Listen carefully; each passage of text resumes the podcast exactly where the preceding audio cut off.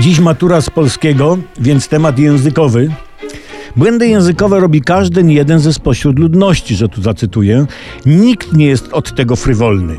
Jednak osoby na urzędzie typu prezydent, szczególnie jak coś piszą do internatu czy eternitu, to powinni uważać.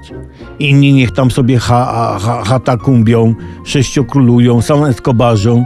Niech politycy mylą Rzeszów z Wrocławiem, ale nie głowa państwa. No pamiętamy ból napisany przez U otwarte przez prezydenta Komorowskiego. Teraz prezydent Duda napisał o powstaniu śląskim, że to była rezurekcja. Mówią, że pomylił rezurekcję, zmartwychwstanie, czy tam mszę wielkanocną z insurekcją, czyli powstaniem. Ale nie narzekajmy, nie każdy był w szkole prymasem z garmażerdzi, znaczy gramatyki. Takie błędy językowe głowy państwa no niekoniecznie dyskwalifikują go, ale tak, ale tak a co najmniej narażają na żaluzję, że się nie nadaje na stanowisko. Z drugiej jednak strony prezydentowi jako szefowi wojska przysługuje prerogatywka, czyli taka samodzielna decyzja jak i co i gdzie ma pisać.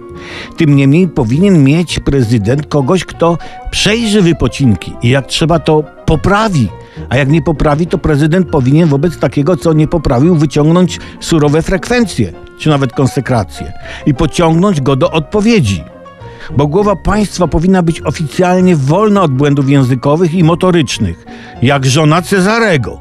Jak żona Cezarego. Szczególnie w okolicach święta konsternacji 3 maja. Ale tam, słuchajcie, dobrze, że e, insurekcji z erekcją prezydent nie pomylił, bo by powstanie stanęło.